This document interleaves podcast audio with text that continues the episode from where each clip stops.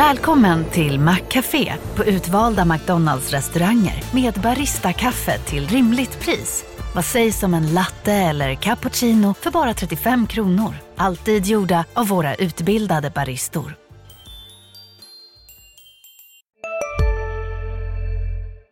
och turbulensen fortsätter. Kraftiga nedgångar igår i Stockholm och en ganska orolig handelsdag på Wall Street också. Här i studion blir det mycket gaming men kanske också lite bank och börs. Det är den 7 februari, det är dags för Börsmorgon. I dagens program alltså, vi ska snacka nischbanker och investmentbolag men inte minst dataspel. Paradox är, med oss alldeles snart. Vi har också fått rapporter från Nintendo, Take-Two, Activision, Blizzard. Vi får inte prata om Tobii. Och så har vi med oss Inwido, fönstertillverkaren, lite längre fram i programmet. Allra först säger vi välkomna till DIS Agneta Jönsson och storfrämmande i form av Spiltans Per H Börjesson. Vad säger du om börsåret 2023? Riktig raketstart.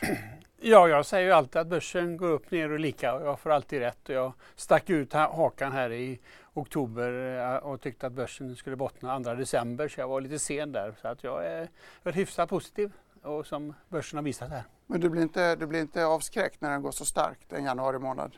Nu... Ja, man kan alltid vara nervös men eh, jag, jag, jag tror nog på att vi Eh, att det här med inflationen toppar och att det, det är ju det som marknaden säger nu. Så att jag är inte, inte nervös.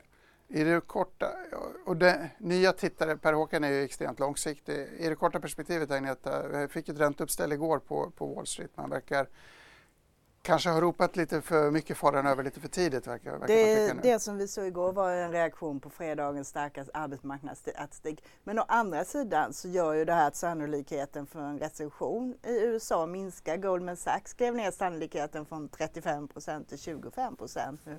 Så att det är ju lite balansgång. Vi vill ju inte att det, ekonomin ska dyka för mycket. Då tål vi nog hellre en halv procent högre räntor just nu. Håller du med om det Per? Ja, det låter vettigt tycker jag. Om vi tål räntor så har jag glada besked för Australiens centralbank RBA höjde nämligen som väntat styrräntan med 25 punkter till 3,35. Men det som var nytt var väl de högaktiga tonerna att man betonade att ytterligare räntehöjningar är nödvändiga.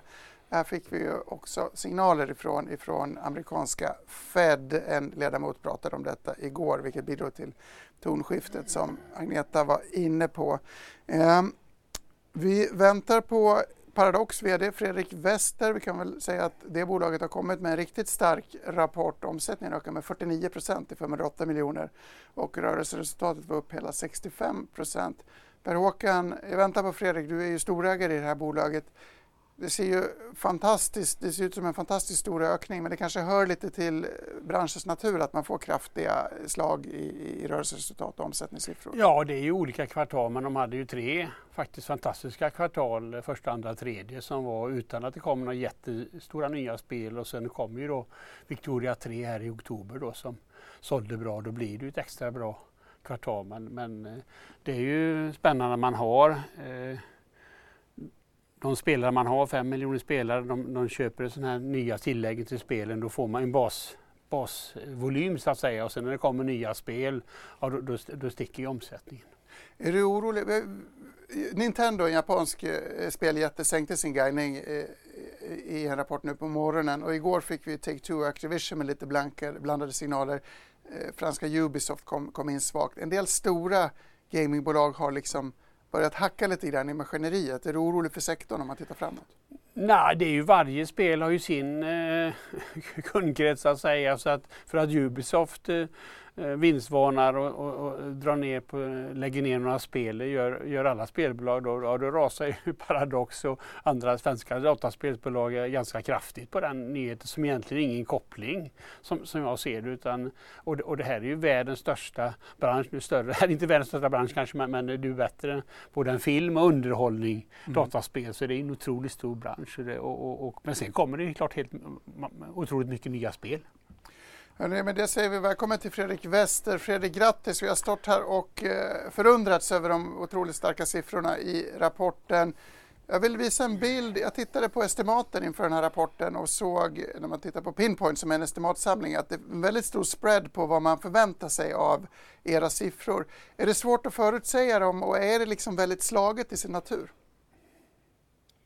Eh, ja, det får man väl ändå säga. Vi brukar ju säga det att, eh, att det är lite upp eh, kvartal för kvartal. Ibland går det upp och ibland går det ner. Och nu, nu hade vi ett bra kvartal, starka siffror, bra release av Victoria 3 och sådär. Så att, men men vi, vi tickar ju så att säga långsamt uppåt och det kan man nog förvänta sig att över tid så ska vi absolut öka. Det är inget snack om den saken. Du skriver i vd-ordet för rapporten att 2022 var liksom ett omställningsår, min formulering. Eh, är den omställningen lite grann i hamn nu? Jag förstår att man alltid vill bli bättre, men, men är Paradox i rätt riktning idag tycker du? Jag tycker att jämfört med för ett år sedan så är vi en mindre organisation. Vi arbetar snabbare och mer effektivt. Eh, vi har då uppenbarligen lägre kostnader och även högre intäkter. Så att eh, omställningen är väl 50 procent gjord kan man väl säga ungefär. Vi har fortfarande en liten bit kvar vad det gäller intern aktivitet, produktivitet på, på, interna, eller på de releaser vi har. Så, där. så att, eh, 50 procent, men eh, som jag sagt tidigare i morse då när någon frågade, jag tror vi har en eller två växlar till att lägga i, absolut. Är det någon speltitel som du vill lyfta fram särskilt eh, i det gångna kvartalet och kan du ge mig en liten, liten känsla för kommande släpp och utsikten under resten av året? Absolut. Alltså, gångna kvartalet, vår stora glädje, vår stora glädje då var väl egentligen City Skylines som släppte en hel del eh, nedladdningsbart material och som, och som slog våra eh, förväntningar då. Så det var väldigt kul att se. Det är ju ändå ett spel från eh, 2015, så det är, i maj blir det åtta år gammalt. Så det, det, är kul att se att, att eh, att de lever, alltså livskraftiga fortfarande. Och eh, vad det gäller året så det enda vi har kommit ut med är ju Age of Wonders 4 som vi släpper 2 maj. Eh, men sen så man kan förvänta sig absolut ett antal till eh, både announcements och eh, spelsläpp under det här året. Det ska vi nog kunna bjuda på. Det låter hoppingivande. Jag stod här och pressade Per Håkan på pessimismen i branschen. Take-Two Activision fick ljumna mottaganden igår. Ubisoft var ju eh, ett kallt täcke över hela sektorn. Nintendo verkar också varna för framtiden. Har du någon reflektion kring branschjättarna och hur allvarligt ser du på den typen av försiktiga liksom, signaler framåt? Nej, men med, med stor respekt för, för kollegorna i branschen eh, som ju gör fantastiska jobb och sina titlar och så där, så har vi när vi såg de första rapporterna som sa att julhandeln hade gått ner, det första vi gjorde var givetvis att titta på våra egna siffror och vi hade, gjorde inte den analysen att vi hade nedgång i julhandeln eh, under 2022 utan vi låg väl på en ganska bra nivå tyckte vi själva, så det var ingenting som var värt att nämna i alla fall. Och sen tycker jag att eh, vad, jänkarna brukar ju säga never waste a good crisis och det är väl eh, så man får se på det här från vår sida att eh, vi har en stor kassa, vi har inga lån, ehm, vi har bra fart framåt, vi växer organiskt hela vägen och eh, jag tror att 2023-2024 kommer att vara eh, de, de två år när Paradox tar nästa stora steg som förläggare och utvecklare av spel. Absolut, jag ser väldigt positivt på de här kommande två åren. Jättespännande. Jag ska be Per-Håkan om hjälp, eldunderstöd för en fråga. Uh, ja, Paradox kom ut med höjd utdelning här från 1 till 2 kronor och jag funderar på uh, vad ska du göra med pengarna du får? Ja, det finns ju hål att stoppa dem i också som vanligt, men det mesta går nog in i eh, Spiltans indexfond tror jag. rätt, rätt svar till storägaren.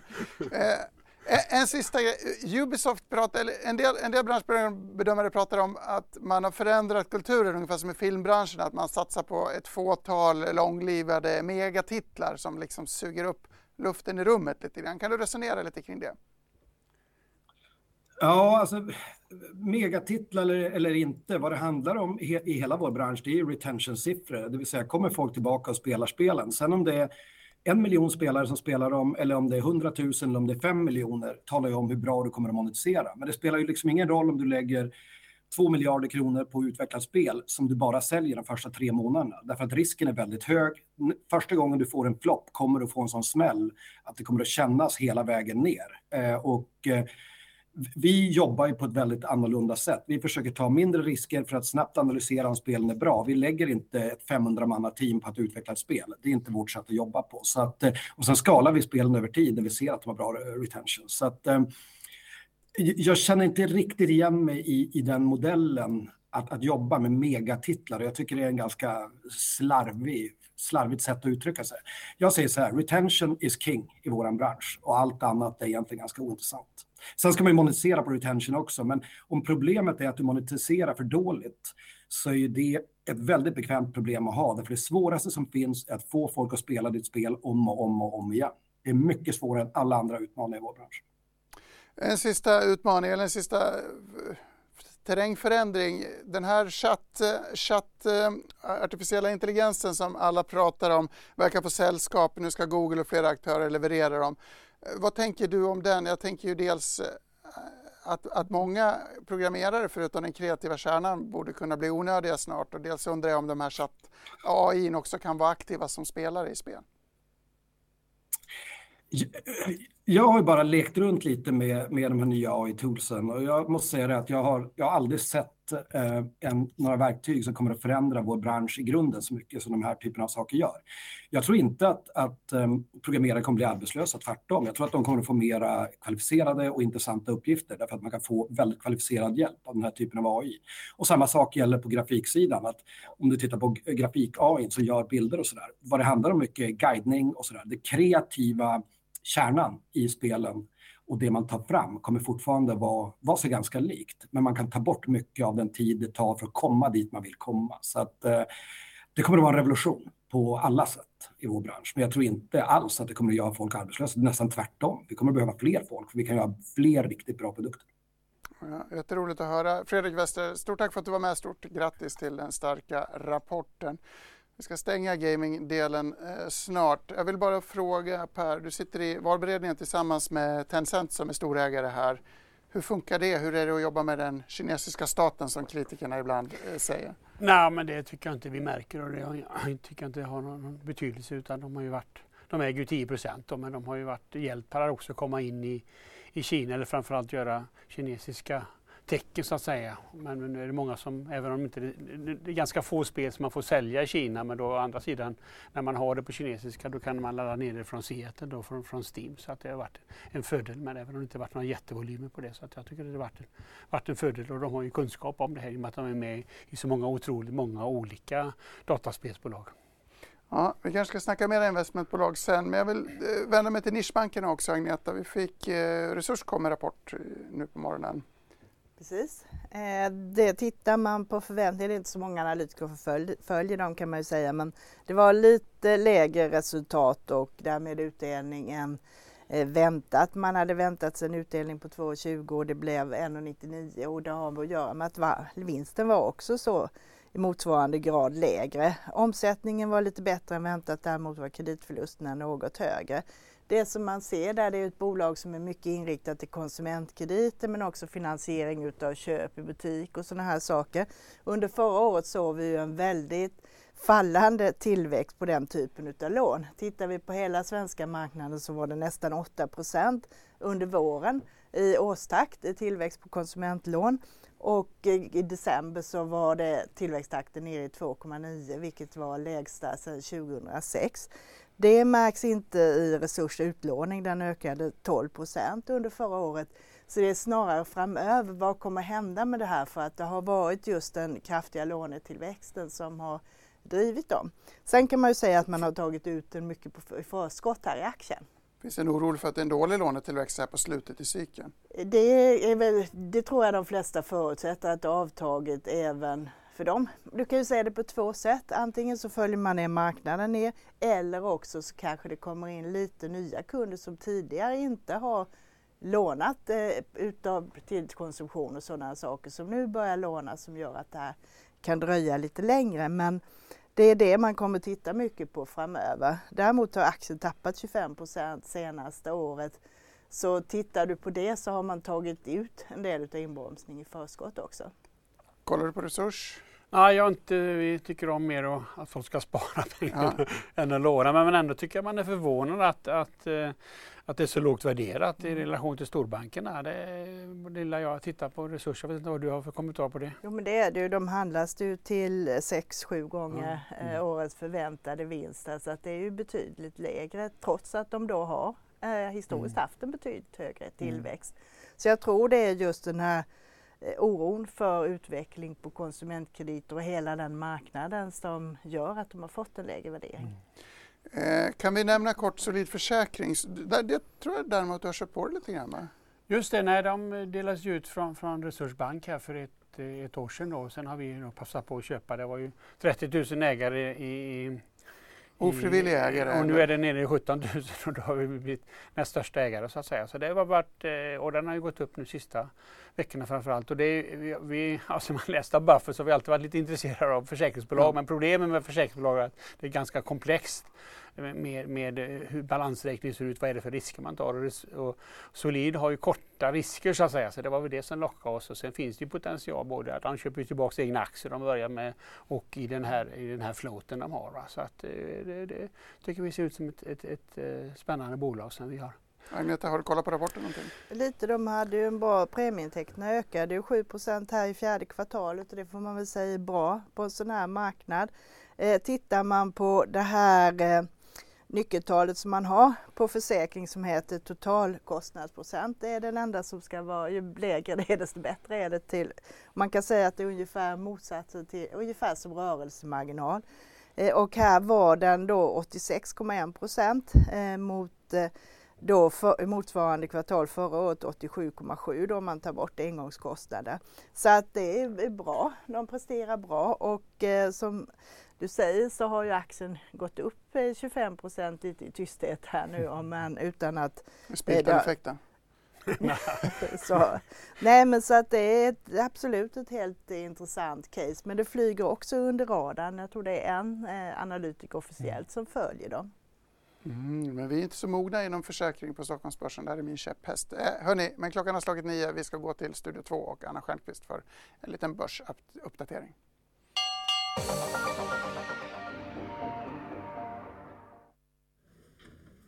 Ja, vi ser en ganska så försiktig öppning, lite av en återhämtning från igår. Stockholmsbörsen stiger svagt. I botten hittar vi SBB som backar närmare 2% och i toppen Autoliv samt Boliden som tillsammans med Sinch som båda har fått eh, höjda riktkurser. Evolution stärks ungefär som börsen där har även Barclays inlett bevakning då med rekommendation övervikt. Och så ser vi Paradox studsa upp 11% på sin rapport som var stark där de även dubblade ökade utdelningen till 2 kronor per aktie. Clas Olsson stärks närmare 2% på sina försäljningssiffror idag. Försäljningen ökade mer än väntat, 5% mot väntade 3,5 % även om onlineförsäljningen bommade förväntningarna. Tobii backar ungefär 1 % på sin rapport trots att de vände till vinst i kvartalet. Och IT-konsulten Knowit stärks 7 % på sin rapport där de även höjer utdelningen med 50 öre till 7,50 för 2022. Ser även fönstertillverkaren Inwido stärkas på sin rapport och de, även de höjde utdelningen från Eh, 6,15 till 6,50 och även resultatet ökade. IPC däremot ser vi backa 4% idag trots att, ehm, att de rapporterade ett ökat resultat och en oljeproduktion i den övre delen av tidigare guidning. Och nischbanken Resurs backar även de 6 och Eh, de redovisade ett resultat på 260 miljoner kronor vilket var något lägre än väntat. Nimbus däremot studsar upp 6,5% på en stark rapport. Carlsberg backar närmare 2% Resultatet var lägre än väntat. Och Boliden och Sinch som jag nämnde har fått höjda riktkurser idag.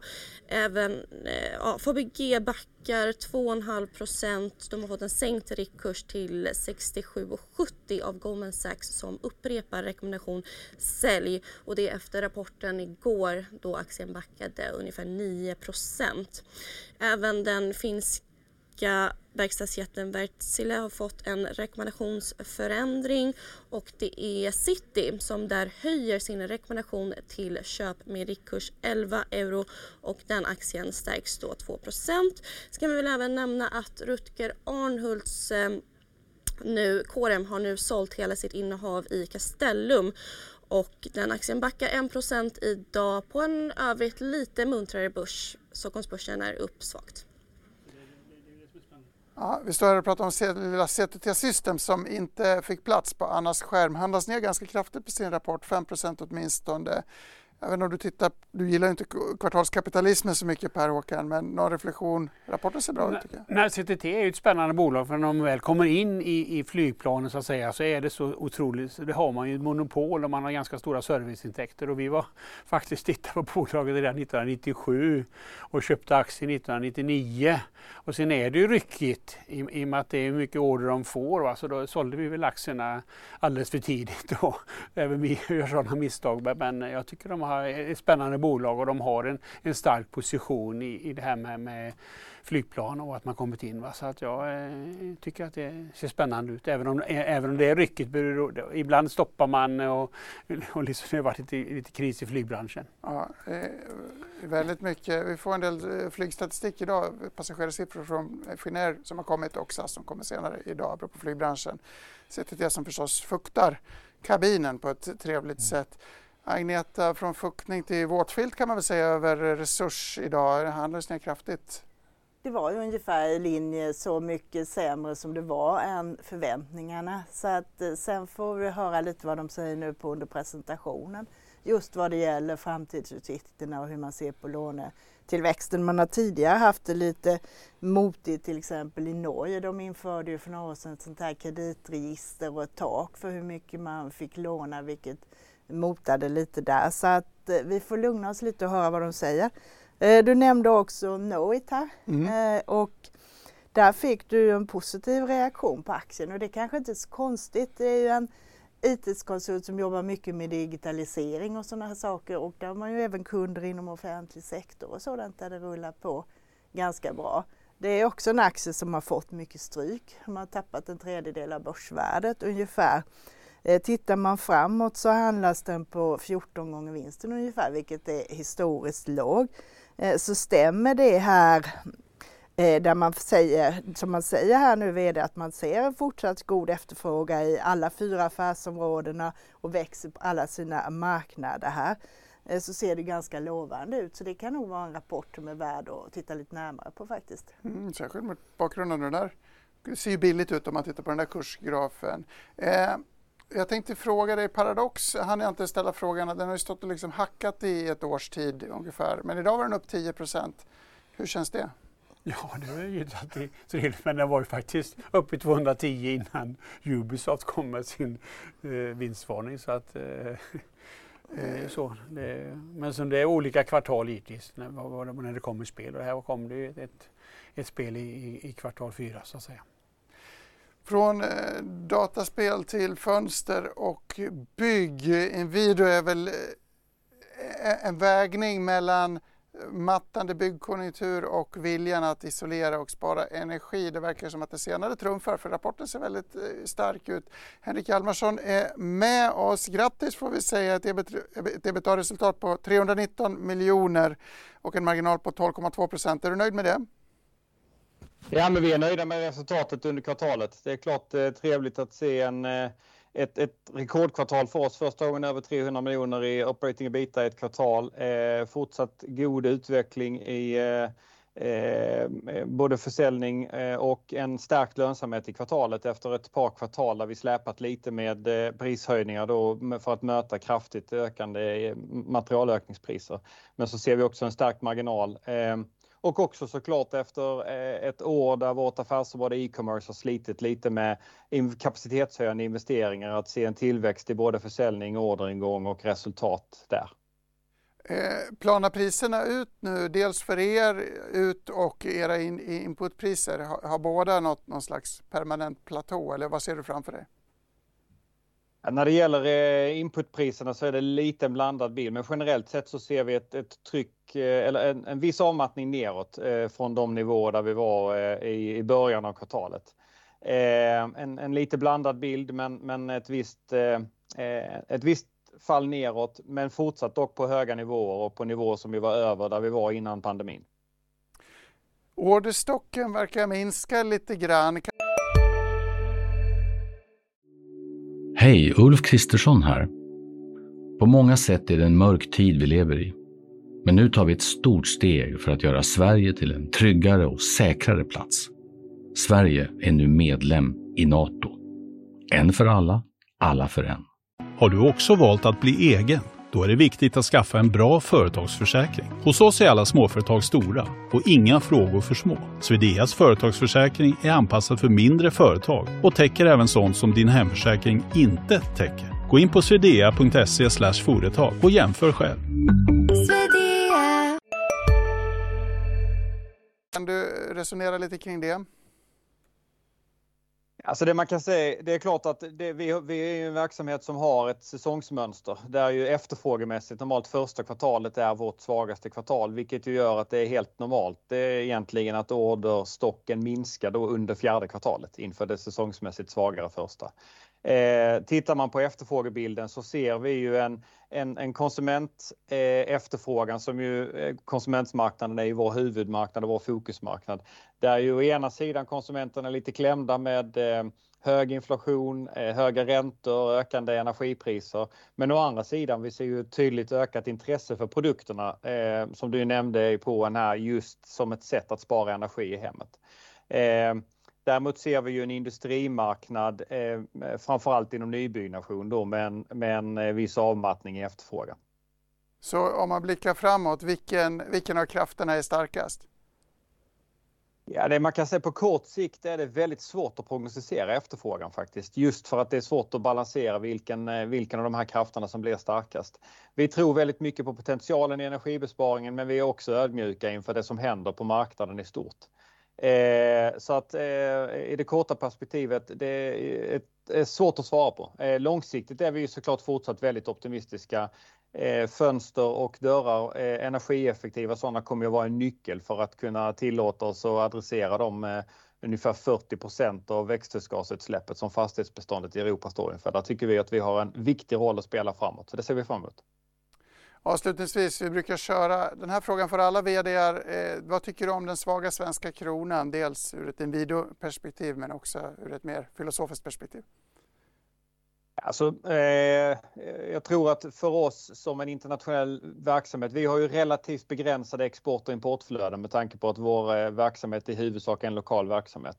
Men som ett, eh, ett större eh, verksamhetsdrivande bolag så tror jag att det, det bästa på lång sikt är en hyfsat stabil eh, valuta. Jag har ingen specifik uppfattning i, i kronan och vill inte recensera eh, vad ska vi säga, den monetära politiken som har gjort att vi landar där vi är. Men jag tror eh, långsiktigt så mår vi bra av en stabil valuta. Jätteintressant. Henrik Hjalmarsson, stort tack för att du var med oss. Eh, Henrik Hjalmarsson, VD för Inwido alltså. Ser trevligt ut, även om du vill eh, reflektera över detta Per. Uh, nej, jag har, det, har, inte följt det bolaget heller, men jag lyssnade faktiskt på en, en podd med VD. Jag tyckte det var spännande just det här att det finns så många små fönstertillverkare. Det finns så stor potential att förvärva. Så det var liksom en, en tycker jag var en positiv eh, sak med en video som jag inte hade visst innan. Konsolideringsmöjligheter. Det kan man alltså. hålla med om. De har, är ju faktiskt marknadsledande vilket mm. gör att de kan utnyttja den här positionen nu både som du säger med att förvärva men där många mindre bolag också kanske har det lite tuffare så att man tar marknadsandelar på det sättet. Så att eh, jag har dem i den här hållbara portföljen utifrån det här som du pratade om med eh, att det fortfarande behövs väldigt mycket som bytas ut eh, fönster för att mm. energieffektivisera. Jag tänkte vi kan prata, vi pratade lite bank. Eh, jag vill kort nämna nätmäklarna som du skriver om i dagens eh, DI Agneta apropå du summerar Avanza och Nordnet efter rapporterna. Vad kommer du fram till? Precis, det som jag nämner där är att deras eh, resultat för fjärde kvartalet det räddades av att räntenettorna ökade så kraftigt de tappade på sina normalt stora intäkter, courtage och fondprovisioner och sådant. Medan då räntenettorna ökade kraftigt så att resultaten såg faktiskt ganska bra ut. Men man ska tänka att dels är det en stor engångseffekt det här nu efter centralbankernas höjningar. Eh, och innan har ju då Avanza och Nordnet inte haft någon ränta alls på inlåning på ISK och kapitalförsäkringar och sådant där. Nu inför man det vid årsskiftet. Eh, och det gör ju också att de här kommande räntehöjningarna inte alls får samma effekt. Och jämför du med storbankerna så är det också de här pengarna som står på eh, normalt konto där man investerar i aktier, de är mer lättrörliga. Antingen kommer man att köpa någonting annat för dem men de är också lättare att de flyttar någon annanstans helt enkelt. Storbankerna har du en större del av räntenettot som kommer från utlåningen också och där har ju både Avanza och Nordet en betydligt mindre utlåning än vad de har inlåning i det här läget. Så att man ska vara lite försiktig med det här så att vi behöver en hygglig börsutveckling för att vi ska kunna få ett bra år eh, för de här eh, framöver också, för räntenettot kommer inte att rädda dem i år. Däremot är inte värderingarna speciellt utmanande. Vid årsskiftet så handlades de bägge två runt P22 nu har Avanza ligger kvar på den nivån och Nordnet har kommit ner lite till 18 efter prognosuppjusteringar. Och det kan man ju tycka är lite konstigt eftersom de har en större bredd i sin marknad eh, med både Nord, i hela Nordnet medan Avanza bara är i Finland. Men å andra sidan så växer Avanza bra eh, på, på den svenska marknaden. De har en total marknadsandel på runt 7% utav sparbankerna så där finns mycket att ta också. Så att de går faktiskt ganska mycket sida vid sida just nu. Vill du flika in något där? Du gillar ju inte utlåning till för konsumtion men du gillar ju sparande. Vad tänker du om? Ja men det är ju, eh, de tar ju marknadsandelar och, och, och de får med, med, just med sparande och, och försäkringsbranschen som, som jag tror att de har goda framtidsutsikter båda bolagen. är min, är min take på det. Och det har väl Spiltan också? Eh, givetvis.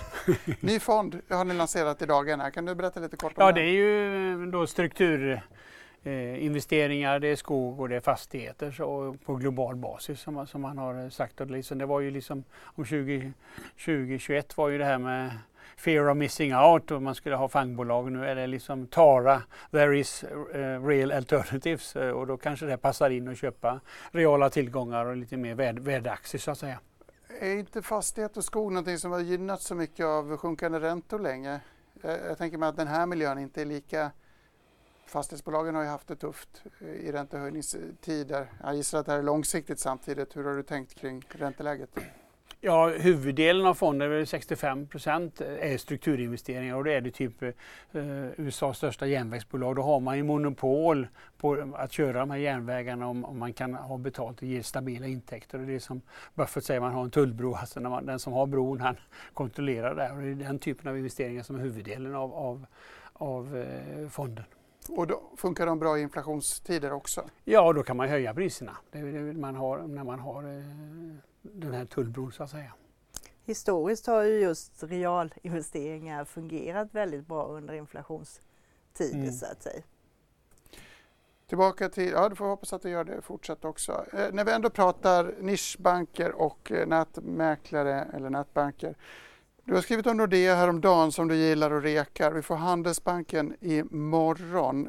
Vad kommer du kolla efter i den rapporten Agneta? Det som är intressant är att se hur, vad som händer med eh, bolånen på den svenska marknaden. Eh, Swedbank tappade ganska mycket marknad, eller eh, SEB tappade ganska mycket marknadsandelar. Swedbank tappade lite, Nordea däremot flyttade fram positionerna.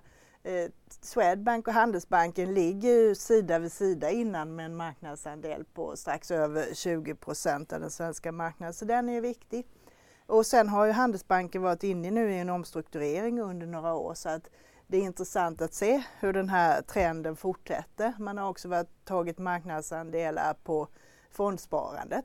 Så det är väl de bitarna som vi kommer att titta på i första hand imorgon bitti. Mm, Handelsbanken imorgon bitti alltså. Ser ni här på det i tv, intervju med bolagets VD förstås.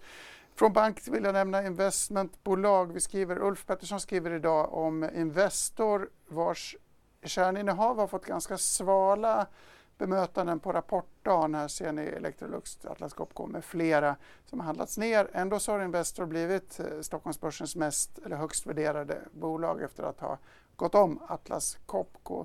Det här är lite av din paradgren Per. Eh, några tankar kring Investors fina resa på börsen? Ja, det är ju liksom eh, den här standardrekommendationen om man ska ha något investmentbolag så är det Investor som är väl alla, alla, alla rekommenderar och det är klart att du får dem. Alla, många stora svenska bolag och du får lite EQT och får lite onoterat så att det är väl det som tycker jag är spännande med, med mm, typiskt alla investmentbolag. Eller har det samma med Latour får du rörelsedrivande bolag och i Lundbergs får du fastigheter i, i, i Östergötland. Så, att säga. Du, och, så att jag tycker investmentbolag är jättebra. Att köpa och behålla investmentbolag, det är förvånansvärt hur enkelt det är att bli, bli rik egentligen på aktier. Det är ju liksom bara att köpa investmentbolag och behålla dem. Men det, det svåra är att få folk att begripa det och det är klart att det är Investor ett jättebra tips eh, att, att köpa. Sen kanske inte man ska köpa alla för det finns ju de som inte lyckas jättebra också men de försvinner ju med tiden. Så att de som har funnits länge och även ni gör ju bra ifrån er. Ja men det är ju lite mer de här som håller på med mm. typ eh, tillväxtbolag och andra. Mm. De har ju haft lite problem möjligtvis nu med, med, med typ Kinnevik kanske. Mm. Men annars är ju investmentbolag otroligt stabila och låga kostnader, aktiva ägare och, och eh, ja, låga förvaltningskostnader. Så jag tycker att det är ett bra tips att köpa, absolut. jag köpa investmentbolag. Ja, jag håller med. Det, det som händer bara är att de blev ju lite för älskade under pandemin när till exempel Latour handlades med en premie på nästan 80 procent, då blir det lite för ja, mycket ja, av det goda så att säga. Men då skulle jag vilja säga, är det inte för mycket av det goda i Investor nu då? Substansrabatten har gått från 14 till 10 procent. Många av bolagen som, som grafiken visade har ju faktiskt handlats ner på sina rapporter, vilket är eh, en pessimistisk framtidston om man tror att rapportmottagande har ett signalvärde. Eh, eh, har inte Investor, det är inte som det extrema exemplet du beskrev Agneta, men kanske Investor har handlats upp lite mycket. Skulle det inte kunna vara läge att sälja Investor i det korta perspektivet? Ja, man måste ju gilla då typ de största innehaven. Det är det man ska titta på i investmentbolag. Och det är ju Atlas Copco och, och de är väl högt värderade också. Men annars tror jag att det är en bra långsiktig placering. Så jag ska, tycker inte man ska sälja Investor för att... Eh, och, och, och rabatt är ju ändå rabatt på innehaven och de har onoterade innehav som är lite, lite mer svårvärderade. Då. Sen, du satte köp på Investor för i eh, somras? För i somras, så att den har ju gått bättre än index. Men om man ska titta på det här med rabatten så är det ju lite dragspel. Den har ju en tenderat krympa när börsen går väldigt starkt och öka när börsen går dåligt. Så att den som vill laborera lite eh, med att öka och minska sitt innehav kan ju hålla utsikt på det. Är Investor mer dragspelande än andra investmentbolag eller gäller det hela sektorn? Nej, Investor är snarare den som är lite mer stabilare. Det är ju de som har mer andel onoterat och sånt som rör sig mycket mer, eh, som Kinnevik till exempel. Men du har ju även, eh, om du tittar på de lite mindre bolagen så har du ju våldsamma rörelser också. Jag skulle vilja säga att Investor är den, kanske där Investor och Industrivärden är den där rabatten kanske rör sig minst. Hur rör sig rabatten i Spiltan? Ja, den minskade då i samband med att vi gick in på eh, NGM Pep Market. Då, eh, då är, var det just eh, ESK och man lättare handla aktier. Då, då försvann ju rabatten. Sen var det lite extremt där 2021. Det var uppe i 35% premium och idag är vi väl har vi väl en rabatt på 15 procent. Har vi haft 15-20 procent. Så att det, det växlar också kraftigt. Men det är mycket börsen, börsläget och, och det som har gjort det. Är, du, är du principiell fan av veckohandeln? Det här är ju lite speciellt. Spiltan är populärt bland många sparare men du kan ändå bara köpa den veckovis till skillnad från andra. Ja, det är ju det med att alla har samma information. tyckte jag vi såg här med Humana ett exempel. Alla, alla, det var bara de som satt framför sina skärmar som utnyttjade det. Om det nu var nu bra att sälja och nu har vi, vi tjänar pengar på det här courtaget och, och vi får Eh, eh, jag tycker det är ett bra, bra sätt så att säga. Och, och, vi får långsiktiga ägare. Det är väl kanske det viktigaste anledningen varför vi håller fast vid den här veckohandeln. Men annars är det ju lika lätt som man kan ha den på ISK, man kan komma åt eh, via nätmäklare aktier så att handla. Det är bara att man ska ha koll på att den eh, handlas en gång i veckan. Och Buffett säger det, om man inte ska ha en aktie i tio år ska man inte ha den i tio sekunder. Då kan man förhoppningsvis vänta en vecka på att sälja eller köpa. Mm. Trevligt med olika perspektiv här, eh, lite mer kortsiktiga för den som vill. Och Per Hs evighetsperspektiv. Nu går vi till mikro och nanosekunder. Vi ska nämligen be oss till Studio 2 och Anna Stjernquist. Ja, men Stockholmsbörsen rör sig fortsatt här runt nollan. I botten hittar vi SBB som backar 2% på storbolagsindex och Autoliv i topp som lyfter närmare 1,5 och vi ser flera tydligare rapportvinnare samt förlorare idag. Paradox såklart stärks över 10% på en stark rapport där rörelseresultatet på 245 miljoner kronor var ungefär 15% bättre än snittförväntningarna. Ser även att Inwido stärks ungefär lika mycket på sin rapport. Resultatet ökade och de höjde ju även utdelningen. Det gjorde även Knowit som stärks 8,5% och det trots att resultatet var i princip i linje med i fjol.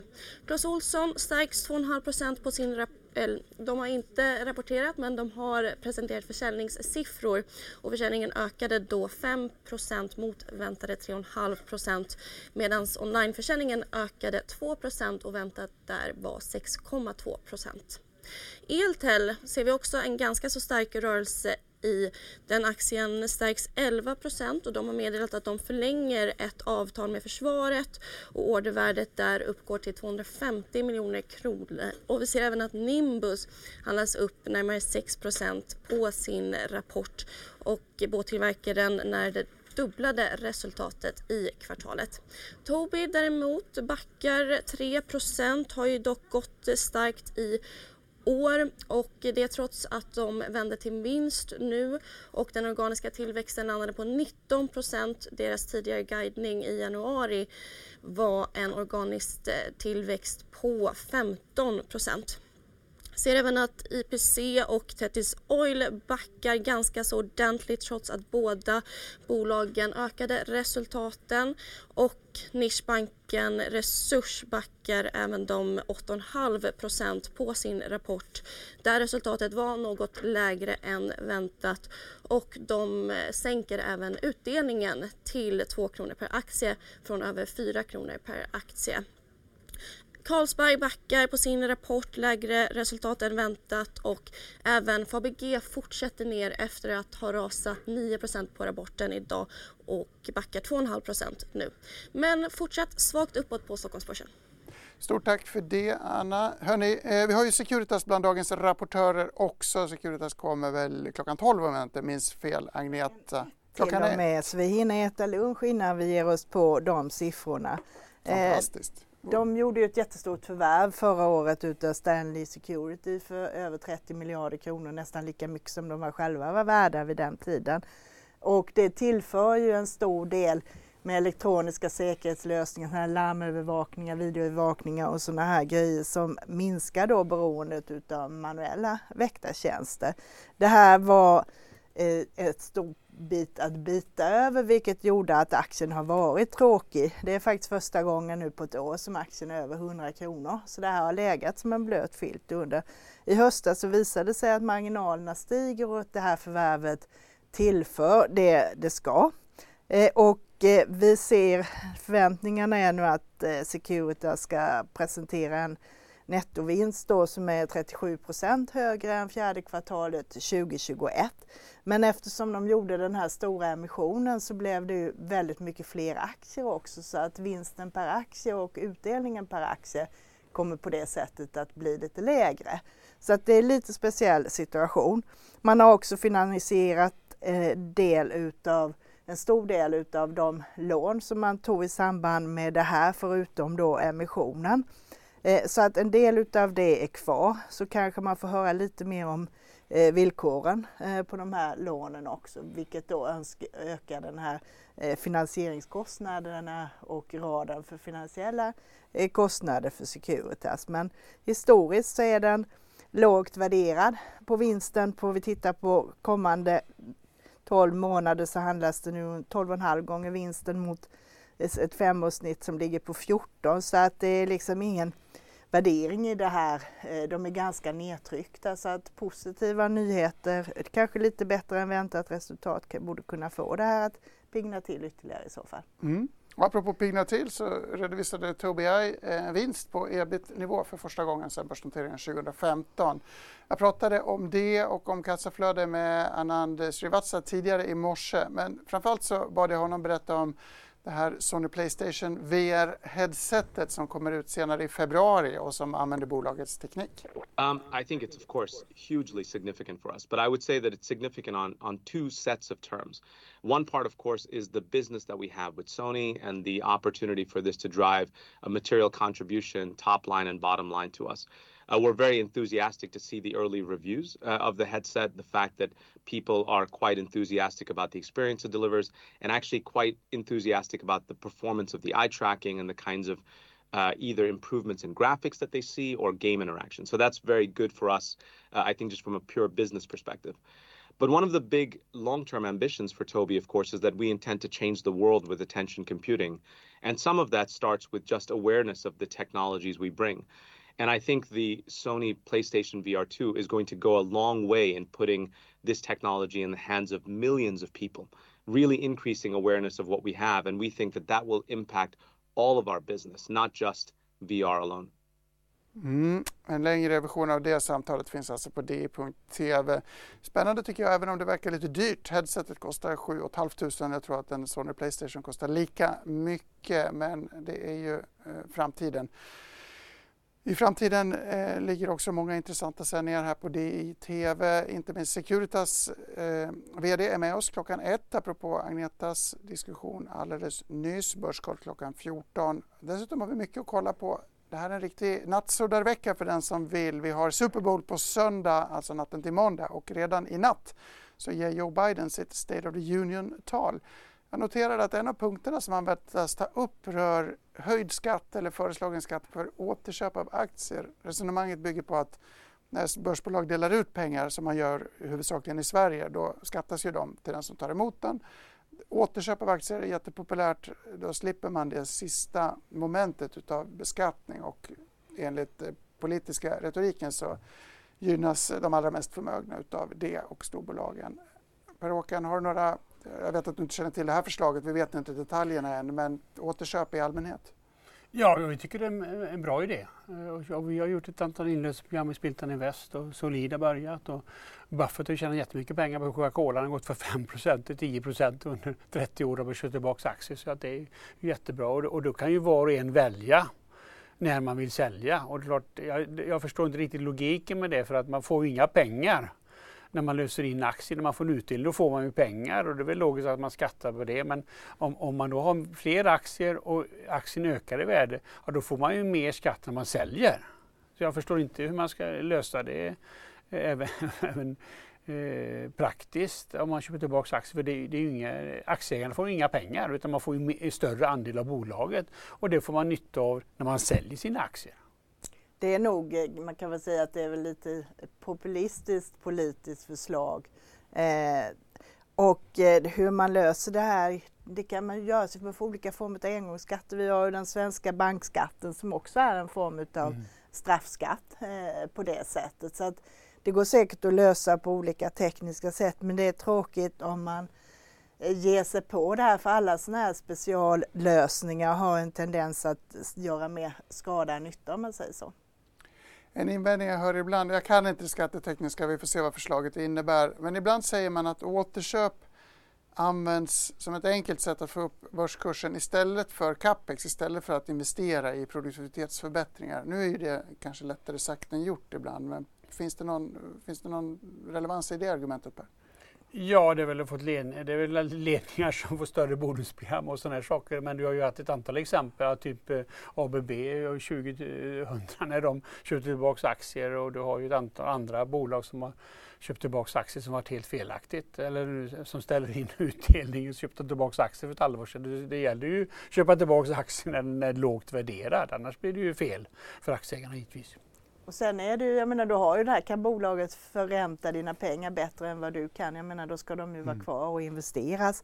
Äh, ser man inte de möjligheterna så många mogna, mogna bolag kanske inte har de investeringsbehoven, då håller jag med dig. Då tycker jag ju att återköp nästan är bättre än utdelningar just av den här anledningen att man själv kan bestämma när man vill ta hem vinsten.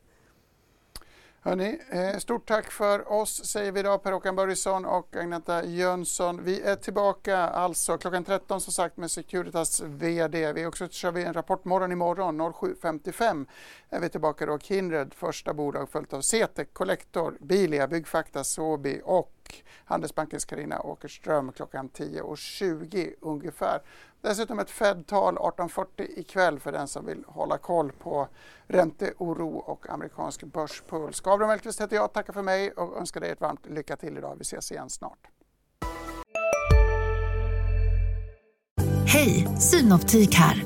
Hos oss får du hjälp med att ta hand om din ögonhälsa. Med vår synundersökning kan vi upptäcka både synförändringar och tecken på vanliga ögonsjukdomar. Boka tid på synoptik.se ska några små tassar flytta in hos dig. Hos Trygg Hansa får din valp eller kattunge 25% rabatt på försäkringen första året. Läs mer och teckna djurförsäkringen på trygghansa.se. Trygg Hansa, trygghet för livet.